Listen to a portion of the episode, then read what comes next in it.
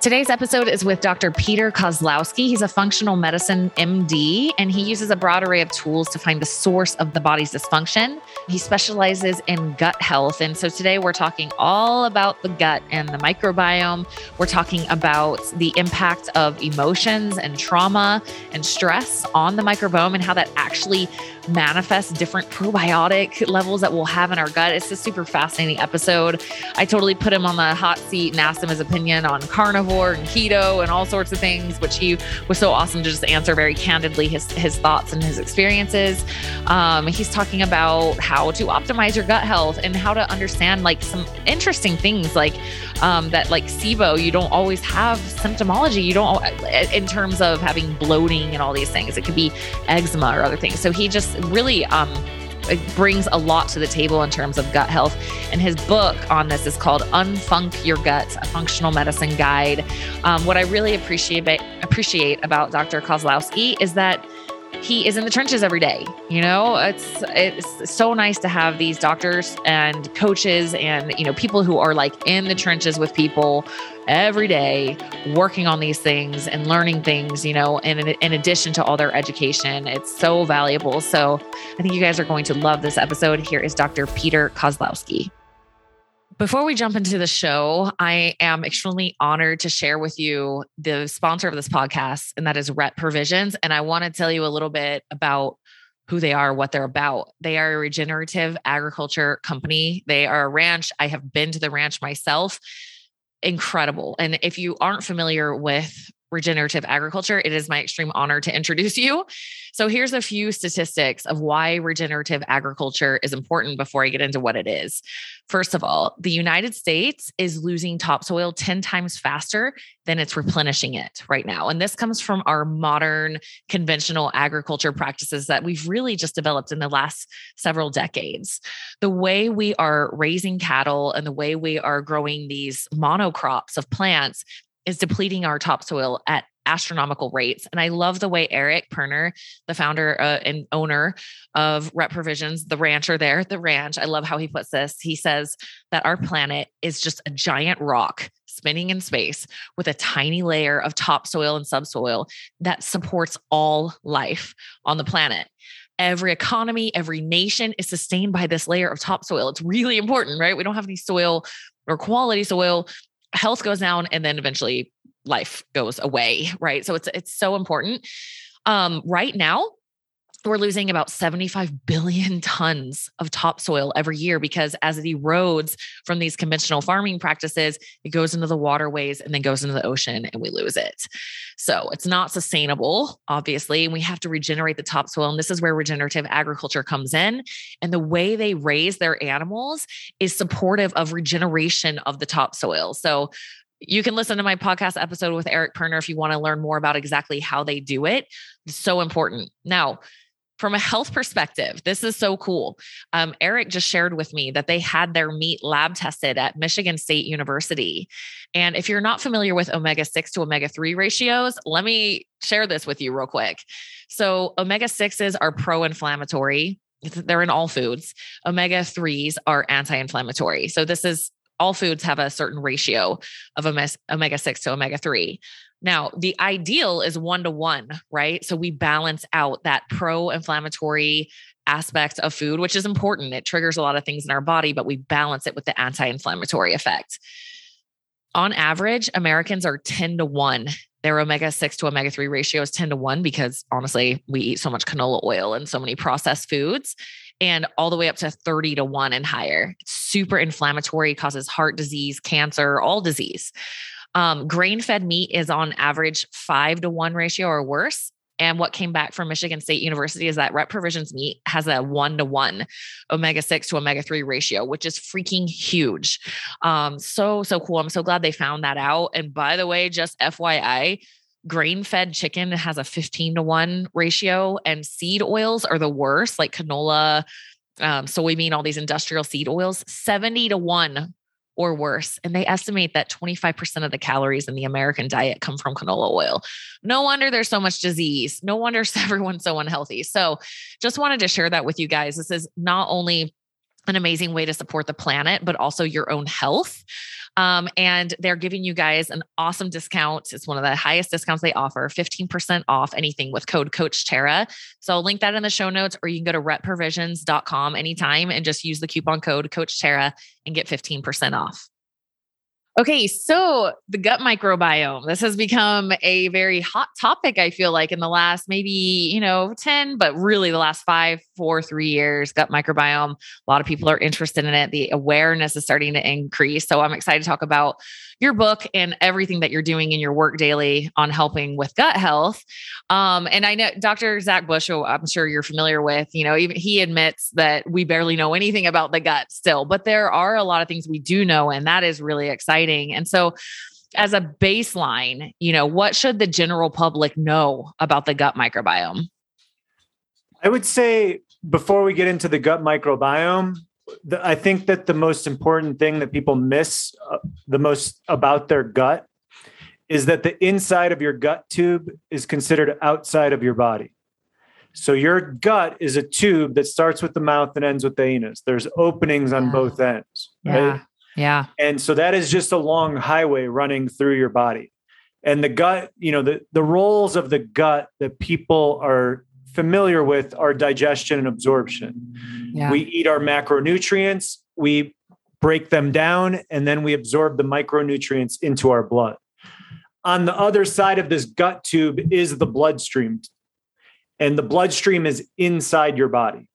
So, the, to me, the most important role of the gut is to decide what comes in and what stays out and it works like the skin but the difference is is your skin has three layers and they all have a ton of cells in them your gut lining is a single layer of cells it's super thin so it is very easy for things to cross from the outside world into our inside world and with everything that we've done to our food supply our environment the medications all of that it we're getting more and more toxins inside the body.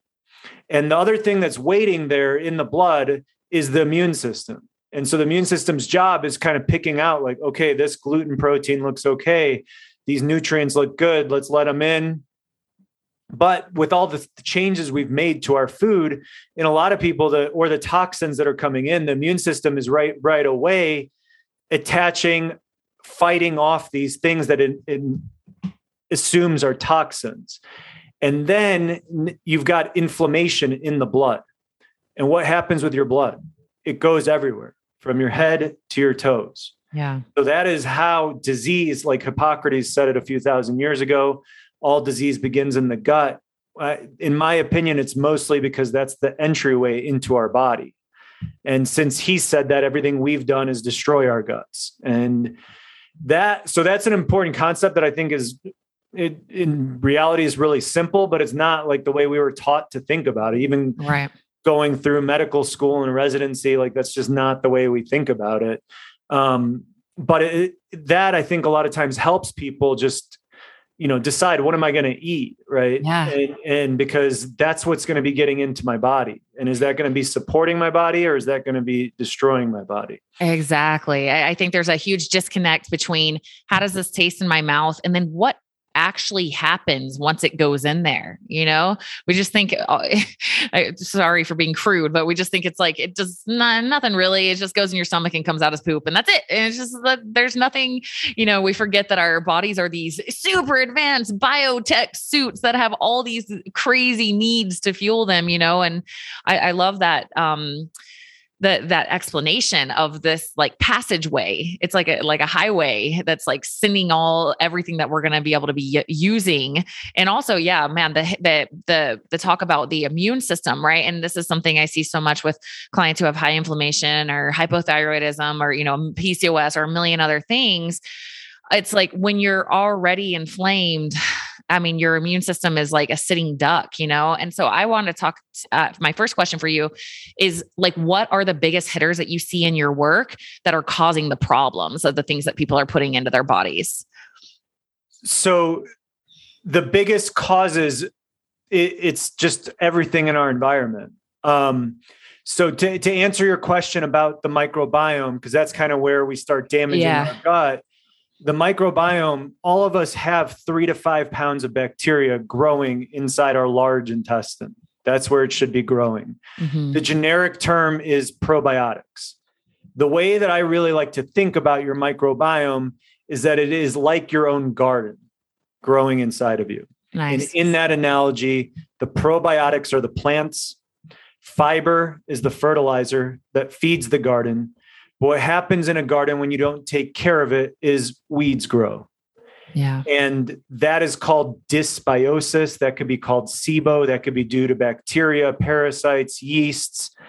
That is is a what sends inflammation into our body when your when your microbiome is imbalanced. That's how that can lead to disease. Mm-hmm. So the triggers for this going wrong start at birth. And the way that we get a microbiome is during a vaginal delivery, the infant picks up good bacteria from the vaginal canal, probiotics. Right now, one out of every three people are born by C section. When you're C section, you go straight out of the belly into the delivery nurse's gloves. They've done stool tests, which is how we test your microbiome, on babies born by C section and they find the same bacteria that was in the delivery nurses on the delivery nurse's gloves growing in the baby's gut. Wow. They also test women for group B strep um, right before delivery. And if you're GBS positive, they will give you antibiotics. You get antibiotics right at delivery, you are killing your vaginal flora. Wow. So that so that's the beginning, right? That yeah. so we're screwing up our guts from day one. Then a microbiome, we get it from breast milk. Breast milk, to me, the most important thing about it is that it's full of pre and probiotics. Well, a ton of people have been formula fed for various reasons without supplementing probiotics. Right. And then, then it's our diet and lifestyle that um, can damage our gut. And probably the worst thing for your microbiome are antibiotics. What are antibiotics? They were ta- they're tablets or capsules that were designed to kill bacteria. Where do we put them? In a tube that has five pounds of bacteria in it. So taking one course of antibiotics ever um, can wipe out up to half of your microbiome. Question for you Is there ever a scenario in which you would put someone on an antibiotic in like a really acute situation? 100%. Yeah. Yeah. So if you're in that situation, you've gone to a gut health specialist and they're like, you have a lot of stuff going on, like a lot of bacterial overgrowth, and you are put on an antibiotic. What's your recommendation for your path, you know, once uh, after you've taken the antibiotics or during, you know, what, what, what would you tell people? Cause I know there's a lot of people that are like, crap, man, I know antibiotics are bad for me. I don't really want to take them. I need to. What do I do now to, you know, offset the damage? Right. So, I mean, I, I would, I tr- would not treat someone's imbalances in their microbiome using antibiotics. I would use uh, natural antibiotics, herbs, things mm. like oregano oil, berberine, uva ursi, caprylic acid, silver, mm. things like that. Mm. So that's what that's going to be 99.9% of the time my first route of treatment. But I mean, I was trained as a regular family practice doctor. I know there's benefits of antibiotics if you're very acutely ill. If you've got a bacteria that's overgrowing your lungs or your blood or your skin, right. you need help to eliminate it. So the best thing that you can do is I just actually I had someone this morning that I worked with who just had back surgery and they gave him antibiotics post op. And so what we did is we were starting a broad spectrum probiotic. Um, so that means lots of different species. And the other thing is that we're using is Saccharomyces boulardii, which is a yeast-based probiotic. Hmm. So one of the big things that happens when you take antibiotics is candida overgrows. Right. And and Sac boulardii is a way to prevent candida. So hmm. he'll be on that regimen for 30 days. It's really nice because he had stool testing done before the surgery. So we know what his microbiome looked like. So we know what we're working with. Right. Um, majority of people have never had a stool analysis because regular medicine just doesn't do it. Um, and then, because a lot of times, we'll, you know, some my patients are 10 years old, 40 years old, 80 years old. I see everybody. Right. and we get this dysbiosis back, right? They've got bacteria, they've got parasites. And a lot of times the first question is, is well, when, how long has this been here? I have no clue, right? right? It could have been there for two weeks. It could have been there for 70 years. And so hopefully one day part of like regular medicine is to assess people's microbiomes. Um, and I did read like a long time ago, probably 10 years ago almost, that some of the major pharmaceutical companies were working on drugs for the microbiome. So I think as soon as they come up with some drugs, then regular medicine will accept stool testing and the money. It'll be a disaster, right. but at least it'll become more, well known. Yeah. Maybe a bridge, hopefully a bridge to something a little more optimal than that. And, you know, I, you mentioned parasites. That's a question I have too, because I've actually been quite amazed how many people actually do have parasites. Um, and I, my question is, you know, what are some symptoms may, that people might be interested in getting tested to see if they might have parasites? Anything that falls under IBS symptoms, bloating, gas, smelly gas, um, indigestion, heartburn, um, changes in your stools. So any any kind of basically gut symptom. I mean, yeah. when when I do stool analysis, uh, we're always including full parasitology. Um, and yeah, so I, I, mean, I like to test everybody. Like I, the first time I did a stool analysis, I had parasites. Wow. Um, I traveled a lot, so I just assumed that I picked it up somewhere um, abroad. Yeah. Um, so, is this I something you see commonly? They're not that common. Okay. Um, I I probably I mean I do stool testing uh, pretty much every day and like five cases a year. Okay. Um, okay. So it's it's pretty rare. I hadn't seen any in 2021, and then in the matter of a week, I got three, um, hmm. and from people from different parts, and and so. But that's just how medicine goes. Is usually everything comes in waves. So what? not that common, um, but we definitely catch them. What are some of the most common gut issues that you see? Is it just the the dysbiosis, the lack of, you know, the good guys fighting off the bad guys and the bad guys start to take over? Is that or you know, what about ulcers, for example? Um, you know, how often do you see that? What what are your thoughts around ulcers? That's something I hear, you know, people say, "Oh, I found out I had an ulcer." You know, what insights do you have for somebody who is told they have a, a bleeding ulcer in their gut? If they've got a bleeding ulcer, they probably need that's they need traditional medicine. They need to have it cauterized. They need to have the bleeding stopped. Mm-hmm. Once the bleeding stopped, then they could come to me and we can do things to heal to calm down the gut lining, which could be things like glutamine. It could be um, magnesium. Could be healing. Aloe can be healing to the gut. So that you know, in in my world, we talk a lot of crap about traditional medicine. It's definitely you know, if you have a bleeding ulcer, you don't want to come to me. You, you, you, need to go to a doctor who can scope you and close that bleeding up. Yeah, I appreciate that. It's like they, they definitely have their place, you know, right. but for long term chronic stuff, it's maybe not the best, but for acute, it's really helpful. What are some other common gut issues that you see? Food sensitivities that can present as gut issues. Now, That's that. It uh, sorry, that's a question I have too um, on food sensitivities. Do you see food sensitivities as the cause for gut issues, or do you see them as a result of gut issues? Yeah, that's a good question. Uh, I don't know. They're both, right? yeah. I, I, there's so many factors that can cause a leaky gut, right? So we were talking about the gut as the gateway into the body. That's that term leaky gut when your barrier is lost. But is it you know the gut is leaky and then these food antigens get into the blood and the immune system attacks? Or is it these food antigens that are just attacking the gut lining that makes it leaky and lets them in? It's most likely both. Um, in my in my experience in general like in traditional medicine they're very obsessed with like one cause equals this right? Right. like this definitely equals that in in my practice it's never it's never like that like right. it's always a combination of things Okay, I, am also curious. Uh, can we talk about emotions and their relation to gut health? Um, I know you talk about the the gut brain connection. I mean, anybody who's been nervous knows that you know maybe you have to poop, maybe you have to, you know like when you're really nervous, or um, you know, if you're really feeling guilty. I noticed um, I had a, a period in life where I'd done something I felt really guilty about. I couldn't eat. I, and for me, that's real weird, real weird. So I was like, wow, you know. So could you talk about the um, impact of emotions on gut health? So the, this is the this is a spoiler alert for my book. I mean, this is the big secret that I reveal that the key to your gut health is your mental, emotional, and spiritual health.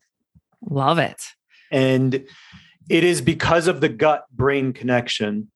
So the gut, that tube, has a nervous system that surrounds it. It's called the enteric nervous system.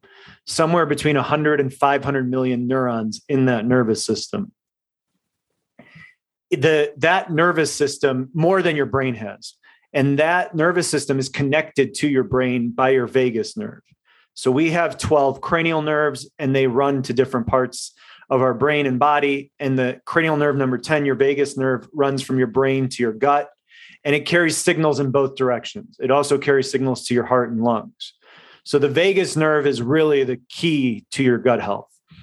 The vagus nerve runs on the autonomic nervous system, the automatic nervous system, which can either which can be in two responses, sympathetic and parasympathetic.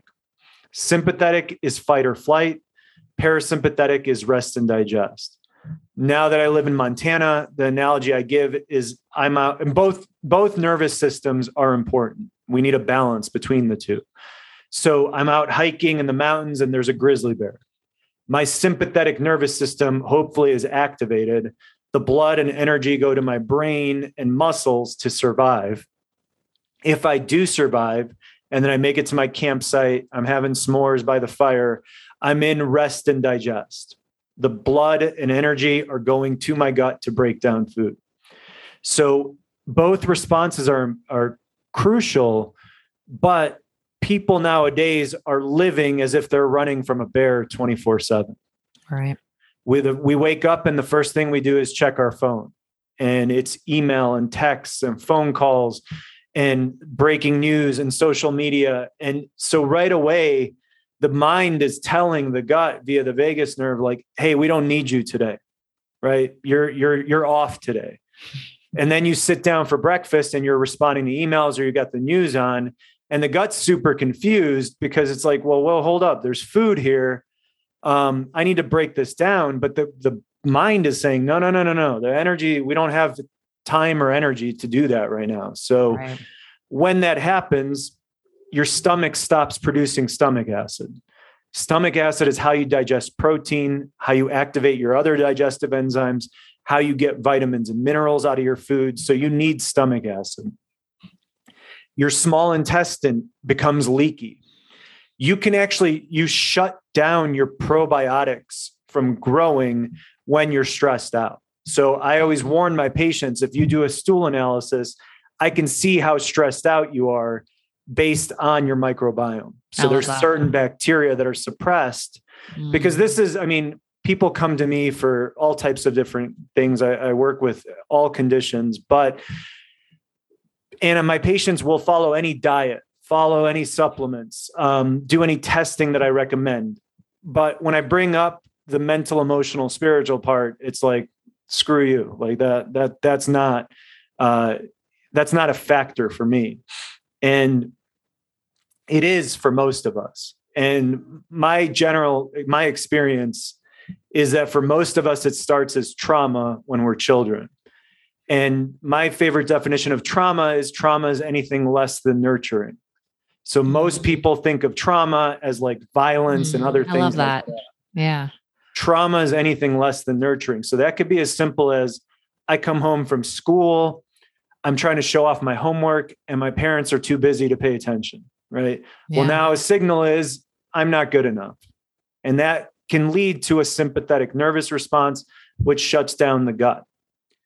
That can persist for, you know, it gets worse. You go to high school and college, and, and um, jobs and, and, marriage and uh, you know the, the stress just never it just keeps building the gut is shut down co- consistently and some people will present with disease when they're 10 years old some people will present when they're 40 some people will present when they're 70 but for most people it started when they were kids. Yeah. Um, so that that is you know this other stuff that like low stomach acid food sensitivities sibo candida parasites that stuff is all pretty easy to me. Um, there's good mm-hmm. testing there's proven treatments.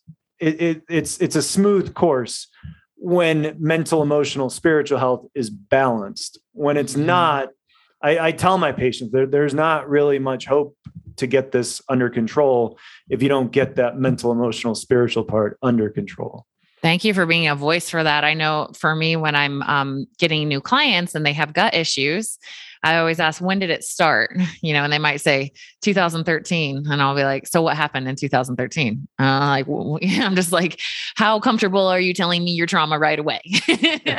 you know, cause that's, it's, it's always, it's pretty much always the case. I've even, um, my, my audience is well aware that I'm an advocate of plant medicines. And one thing that I have noticed in those journeys is um, sometimes when people are about to process a trauma, they will have to excuse themselves and go to the bathroom, which I think is super interesting, right? It's just like as soon as it's coming up, the gut is like, oh, you know, there's this crazy release that happens. And so, yeah, um, I had a client recently, speaking of the vagus nerve, um, she was having gut issues you know we're doing all the mechanical things right? Like we're you know we do mindset coaching too so that was part of the process but we were doing the the betaine hcl and the digestive enzymes and you know mct oil and all these things. And she um she independently solved it herself and she told me she was like tara i am pooping I am pooping. And I'm like, awesome. I'm like, what's going on? She's like, I did a vagus nerve breath work workshop and I have, I'm completely, it's completely gone. I can totally poop now. And I'm like, oh my gosh, send me the workshop.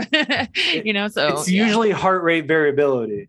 Uh, there's training programs that that's what I send people to. That that is basically how you treat your vagus nerve is heart rate variability. So you can buy um, apps or for your computer or phone with a sensor that goes to your ear or finger. Mm-hmm. It will track your heart rate and will le- teach you how to calm down. It gives you meditations to do, breathing exercises to do mm. um, while you're watching your heart rate. So it, it helps train people how to calm down when they're getting agitated. Yeah. So you see, I mean, that makes sense, right? It's uh, a low HRV would be correlated with not being able to go back and forth between your parasympathetic and your sympathetic in a healthy way. Right. And yeah, it makes sense. I first sometimes with all the gut health issues out there, I'm like, gosh, I'm so lucky. Like I, it hasn't been a part of my path. Like I have really good gut health and I'm grateful for that. And I've my, you know, I, I wore a whoop strap and an Oura ring forever because I'm a biohacker and my HRV is really high, you know, really, mm. really high. So it makes sense. Nice. So that I like that, um, that tidbit there that piece of advice to check your hrv and make sure that that's healthy. And and um you know what are some other uh strategies i guess you say for people who have it's like okay yeah i have got issues and like i've noticed with stress it's so funny because people don't they're so used to stress sometimes that they don't think they're stressed out right? Or they're so used to suppressing emotions that they don't realize they're even doing that right? So what are some strategies for people who are like okay maybe fine i'll check into this mental emotional spiritual thing. Yeah. I have a question on my when a patient comes in to see me, they fill out like 40 pages of intake paperwork there's a question on there that says the first question says, Do you have an excess amount of stress in your life? And the follow up question is, Can you manage that stress easily? Love that. And, it, and if somebody answers, No, I don't have excess stress, and yes, I manage it easily, I know we're in trouble. It, oh, wow. that, I mean, my own personal story is like I'm in recovery. I had an alcohol problem. Uh, so I'm very familiar with denial. Right. And that to me, when I see those questions, I'm like, this person is probably in denial. I mean, you know, especially mm-hmm. post what we've been through in the last two years. Um, I, I, I think we all have excess stress, and eliminating stress is not an option, right? It's it's never going to go away. If there'll be a next pandemic or job or whatever, there's always going to be something. So it's like, how do you deal with it? So I've recommended every patient I've ever worked with to get a therapist. Um, therapists helped me discover like why I drank, right? Because it Yeah. didn't really, I didn't, there wasn't a great reason for it until we dug into it. Um, yeah. And so I've, I, my patients that are doing the best are in therapy. Yeah. Um, and a piece of advice that I give that I kind of laugh about is to get off the internet.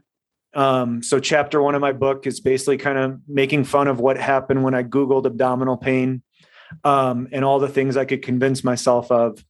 And the internet is amazing because like my career, my job wouldn't exist without it. But I've Mhm. seen so many people so sick because they're reading, you know, over and over blogs and posts and and like can convince themselves they'll never get better. So my Mm. advice is to find someone that you trust and trust that person and work with them and get off the internet. And it that's another thing. None of this stuff holds for everybody, but right. people that come to me it's usually like they've done a lot of their own research. And sometimes that's that's a great thing because that's how they find me, but it's also can go way too far as well. Mhm. So a, a- a tip that I give is every time you want to get on the internet and Google what's wrong with you, try meditating instead and see what happens Yeah. with your health. Yeah, I love that. Yeah, I, that's something I practice and encourage my clients to do during meditation is to just put your hand on your heart, close your eyes, and say, "Hey, body, what do you need?" And it'll tell you. It'll tell you. It'll be like, "I need you to lay off the freaking caffeine," or "I need you to stop running so that injury can heal," or "I need you to eat some nutrients," or you know, it it, it will. And I that's I I love that piece of advice because um i'm reading the biology of belief by dr bruce lipton right now i'm not sure if you've read that but um Mm. it's it's so um fascinating how much our our body responds to our mind and our thoughts. You know, um, I had another client recently that a, a massage therapist had suggested to her that possibly she had degenerative disc disease. And I was like, hold on, hold on, hold on, hold on. Did, did- like, does he have any evidence for this? Because like that, that, that thought, it was bugging her a lot. Like she was in like total stress over this. Like, oh my gosh. She, I mean, she had accepted this belief with no evidence. And so I immediately sent her to somebody else and she found out she didn't have it. Right. And it, it, um, that's what I wanted to ask you about that too. Um, an experience. Now I can't say this is for sure what happened, but it, it, it was interesting to me. Um, I do ketogenic diet coaching. And when I first was exploring the world, um, the world of keto, I also, you know, kind of came on you, keto is kind of like a gateway drug to like health optimization and Mhm. biohacking and all this kind of stuff. So I was getting into that. And I was reading that everyone has a gluten intolerance. It's the worst thing you can eat ever. And so I took this as face, uh, you know, at face value. And I'm like, I, I, I can't, my body cannot tolerate gluten. I went off keto, you know, and then I had some gluten and I got diarrhea for like two or three days. Like it was like horrible. It felt like I had like food poisoning. And I'm like, yup, see, gluten d- is so bad for you. And then after maybe a year, you know, growing more in my journey, I was like, you know what? I don't know. I don't know if I actually have like, if I do, it might be very small, or I don't know. Actually, I just, I don't think I, I got in the energy of, I don't think I do have a gluten and, and sensitivity.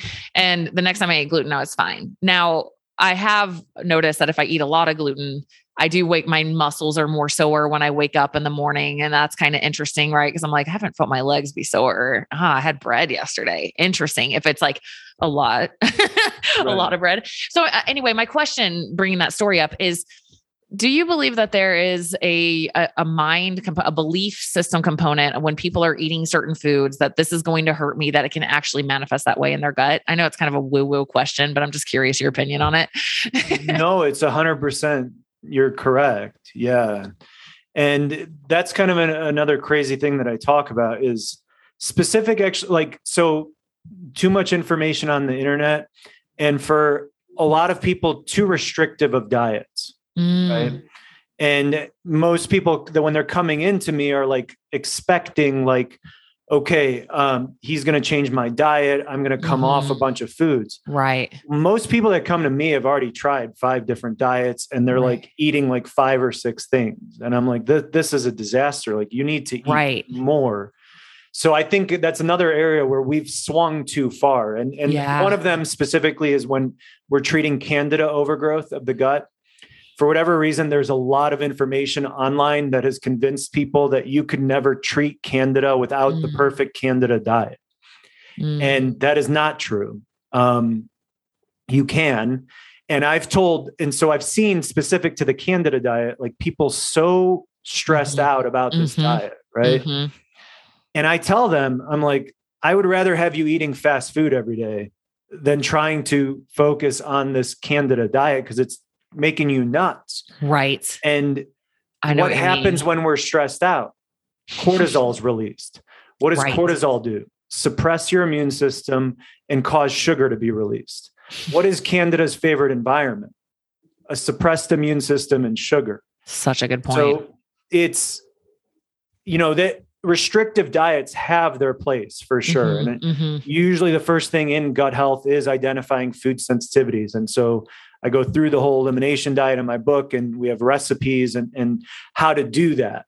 But in a lot of people, it they have gone too far. And it is, you know, it we we need to heal like there's trauma around eating, right? Like, Yeah. people are literally terrified of foods and i'm like the you know so th- th- that's a type of trauma and you send them to food therapists and, and, like it's it's a healing journey just like trauma with anything else. So Yeah. um just as someone that believes that mental emotional spiritual health is the most important part of health and gut health i'm fine with restrictive diets um if the, if you can tolerate them like if they're Yeah. not you know if they're making you happy. Like my best friend is a raw vegan. He loves it Right. Um, right. but that's not for me um so and the, another uh, uh, with your story about like am i sensitive to gluten or not the important thing to understand is that sensitivities can change Mm. so just because you're sensitive to soy today we i encourage patients to try every six months because in six months you might not be you might be sensitive to something new I, I personally don't have any food sensitivities, but I do usually at least one elimination diet a year to just check in on that. Mhm. Mhm. Um, so that they are something that can change over time and is likely to change over time. I love that message. I tell my clients that too, because sometimes I'll go to these gut specialists and they're like, I can't eat this. And I'm like, that doesn't mean you can't eat that forever. It just means your body is saying, Hey, that's kind of hurting me right now. You know, like, will you please let me heal? The the analogy I've always used is like if I have if I get road rash, like I'm on a motorcycle and I just tear up my arm and I pour apple cider vinegar on it, it's gonna really irritate it and it's gonna gonna prevent it from healing. But that doesn't mean once I let that heal, because I stopped pouring the freaking apple cider vinegar on it. I can pour apple cider vinegar on my arm all day long when it's not torn open and inflamed and you know and so it's like I kind of look at food sensitivities that way too. It's like your body's just saying, "Hey, right now, ouch, like that food freaking hurts because I've got an owie," you know? So I love that way. Yeah, I like that. message. Um also on the um manic when when when food is becoming the biggest stressor in your life Mhm. Um that that's you know so i yes i am supportive of a ketogenic diet in certain applications you know for certain things. Um i have a book coming out on it this year about like why i think people should stop doing keto and it probably not be a long-term thing so that's kind of my position in the in the keto space because i look at keto as a pendulum swing. Um and for some people who have really high blood sugar a lot of inflammation or you know certain um, diseases that can be really helpful. But my goal is always to bring us back into balance where you can just eat like a normal human and thrive and be healthy and not have to have these like huge restrictions around food. Um, and so I appreciate your message of, um, truly like that's part of my book too is like the the cortisol going up so much because of your stress around food like what's going to be worse for you you know and it's it's out of control i think right now like i get Yeah. people that are like oh i heard natural flavors is bad like i can't ever have anything with that that like eh, there's a tremendous fear around Right. food in the world right now and i do think like you're saying the internet is sort of responsible for that because a lot of people It's have how you get clicks is is create fear. Yep. Yep. It's like fear messages around food. So um thank you for sharing that. Because to say like I'd rather you have fast food than be obsessed with food. I, like I get where you're coming from. It's um Yeah. and sometimes I get clients who sorry, I'm talking so much. I'll, I'll move to you next, but sometimes I get clients that eat a standard American diet and they have better blood work than my little health optimization geeks that are super obsessed, right? They have like perfect blood work. And I'm like, and they're like 200 pound woman, you know? And I'm like, there we go. Because maybe possibly because she hasn't been freaking stressed out of her mind about her body. I don't know, you know? So right. anyway, appreciate your messages about being stressed about um, that. Um, the Vegas. My favorite, I wanted oh, to share my favorite story from keto. Um, okay. Yes, please. I play basketball for like uh, exercise and pick up nice. basketball. And one day, one of the guys I play with found out what I did for a living. And he's like, you know, I, oh, yeah, do you know about the keto diet? And I was like, yeah, you know, and he's like, yeah, I tried it, but I had to eat three Big Macs without the bun just to feel full. Oh God. yeah, don't get me started. that was my favorite story. I know. yeah, that's the kind of stuff that I live with on the daily. Um, no offense if that's, you know, I'm not trying to offend anybody, but that's definitely not an optimal way to be eating all the time. Okay. I actually have a question. I don't know if you even have an opinion on this. I'm curious um, your thoughts on. I mean, you you mentioned elimination diets, so carnivore is really popular right now, right? That's right. becoming a very popular approach. And for me personally, long term, I would never want someone to like only be able to eat meat unless they're like your raw vegan person that they're like, that's all I want to eat. I love it. You know, like if mm. that's just how you roll, then that's fine. You know, but um i've heard differing um experiences of people with carnivore like some people are like yeah like they they got rid of their depression and anxiety you know they had like poor gut health and it was this elimination and things got to heal and they feel great and then I've had people tell me like that complete, like I did not have normal digestion for like six months to a year after doing that. Like it completely destroyed me. So I'm just here. do you have an opinion on carnivore? Yeah, I mean, I was kind of shocked when I heard about the carnivore diet. I had a patient introduce me, and I was like, "Whoa!" Um, I know that it's worked for plenty of people, and people mm-hmm. like it. I, I, don't really see how it's a good long-term diet at all. Yeah. I have a couple theory uh, theories on why people get better on a carnivore diet. The ones that say they get better, SIBO. The, yeah. the most common gut condition I treat is called SIBO, small right. intestine bacteria overgrowth. That is when your microbiome has moved from your large intestine into your small intestine. And your gut bacteria in your small intestine is where you should have microvilli. That is where 90% of digestion and absorption happen. So, small intestine, the 20 feet of the small intestine should be reserved for digestion and absorption. When you have SIBO, the gut microbiome, and it doesn't matter if it's probiotics or candida or dysbiotic bacteria, what if it's overgrowing the small intestine, you will get horrific symptoms, which could be gut symptoms. But I mean, SIBO is so common. I put a whole chapter on in my book, and mm-hmm. it's because another there's just a lot of I think bad information out there, and I've worked with it for quite a while and had a lot of success treating people with it. But something I learned over the years is that I've met a, a lot of SIBO patients that don't have any gut symptoms at all. And they're hmm. coming in with just eczema or just joint pain or arthritis wow. or autoimmune. Mm. 100% of people that I've ever worked with that have been diagnosed with fibromyalgia have SIBO. Wow. And so, one of the ways that we treat SIBO is to starve the gut bacteria. That is called a low FODMAP diet. Yeah. I think that's why, I mean, if you're just eating mostly meat, I think that's one of the reasons you might feel better. Right. Um, I, I don't, I mean, and I could be wrong about it, but it, it kind of goes like my dietary advice to people, I like to keep everything simple. If you can make just one change, it would be to eat nine to 12 servings of vegetables and fruit a day. And if you're eating that many vegetables and fruit, there's not room for all the other stuff. Mm-hmm. And that obviously it's going to depend on what's going on in your microbiome, et right. cetera. Right. Yeah. Um, one other theory about the people that get worse on when they start doing the carnivore thing low stomach acid. Mm, yeah.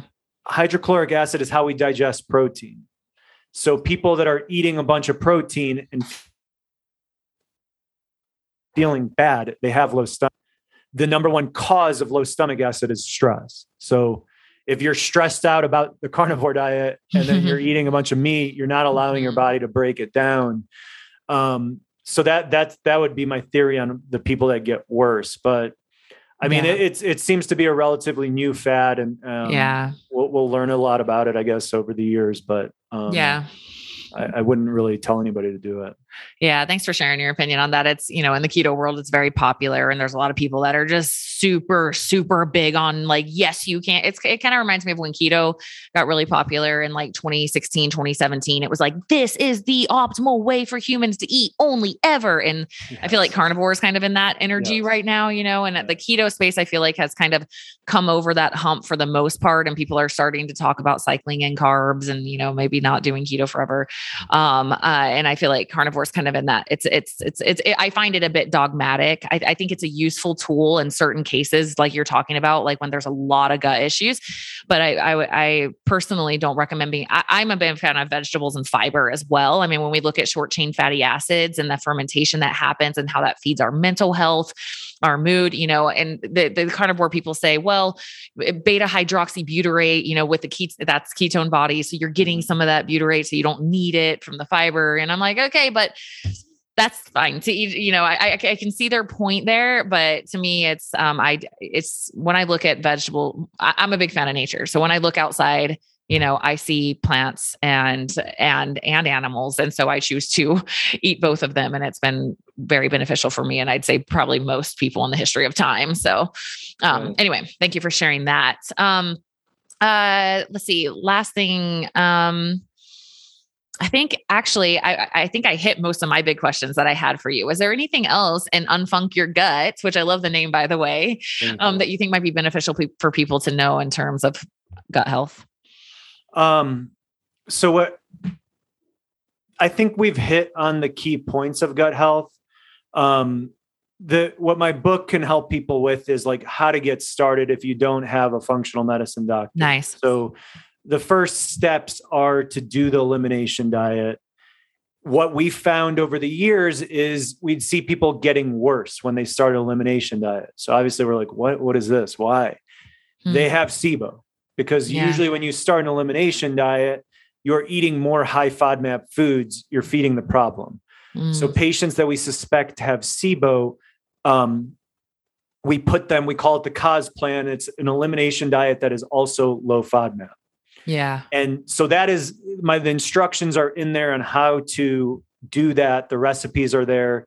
Nice. The second most important step is to assess your digestion and assess low stomach acid. So I give all the screening tools and the treatment for that. Nice. Um, and then it's um, just the microbiome, the further education on that, and then things that have worked for me for mental, emotional, and spiritual health, and just how to create awareness, things that you can try um, so I think our job as um, practitioners is most important job is education. And any patient that's come in to me, the initial visit's always just straight education. And that that's what I put in my book. And I think another thing that I've heard the feedback on is people that have read it and gone to other functional medicine doctors. They're like, you honestly you might know more about functional medicine from reading that book than, than some of the doctors that are practicing functional medicine just because they're so new in it. Mm-hmm. um, so the i explain sibo testing what to look for how to do it stool testing organic acid testing. So you know the right questions to ask your practitioner like okay these are the tests that we need to be doing um, so I think that those are all helpful tools in there. Yeah, that sounds amazing. Um, you know, the the spiritual thing I'm thinking about, like it's so crazy how much people minimize that when it's like, think about how you feel when you're at work or you're at your house and you're behind a computer screen and you're just like stressed out versus like the last time you went on a hike in a mountain or the last time you were laying next to the beach. Like think about how you felt. Yeah. Like it matters, you know, these little things like they completely change our state, our health, our life. So I love that you're putting that in there. And I also have to say thank you for writing a book and getting on podcasts when you're doing the work every day. Because I guess yeah. it's just a little pet peeve of mine when um I, I, I'm being a terrible person, but when it's like a lot of the messages coming on social media and stuff are coming from people who are not actively practicing those things with people.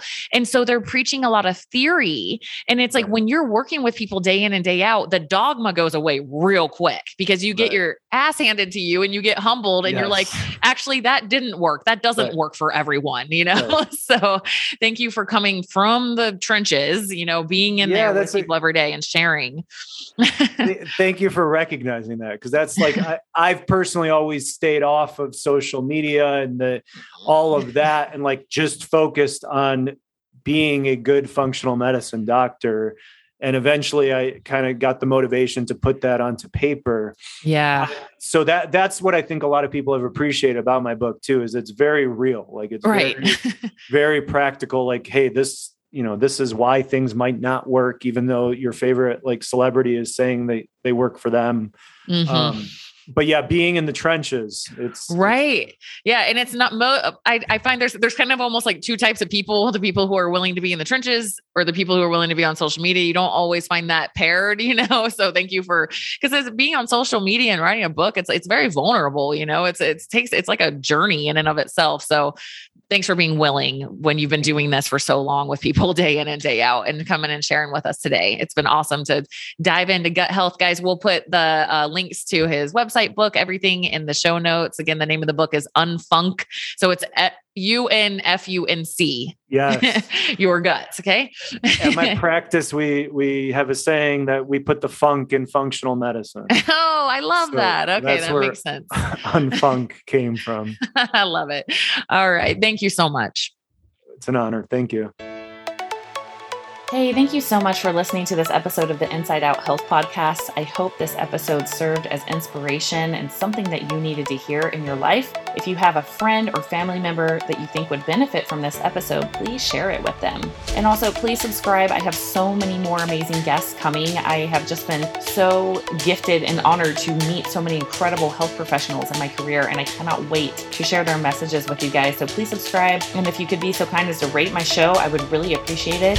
This this podcast is honestly an intuitive call to me to help spread goodness to the world. And so if you guys can help me do that, I would really appreciate it. If you want more info on this guest, pop over to my website, check out my podcast section, and you can get links to everything we talked about in the show um, and find out more about this guest and what where you can go from here. Make sure you're also following me on Instagram. Uh, that is my most active platform. You can find me at Coach Tara Garrison. You can also find me on YouTube, LinkedIn, Twitter. Everything is Coach Tara Garrison across the board. And then, yeah, if you want to send me a message, guys, let me know other guests or other topics you want to hear on the show, please let me know. I am here to serve you. So I would love to hear from you, would love your feedback on the show. And if you share any of these episodes, please tag me on social media. It's Coach Tara Garrison.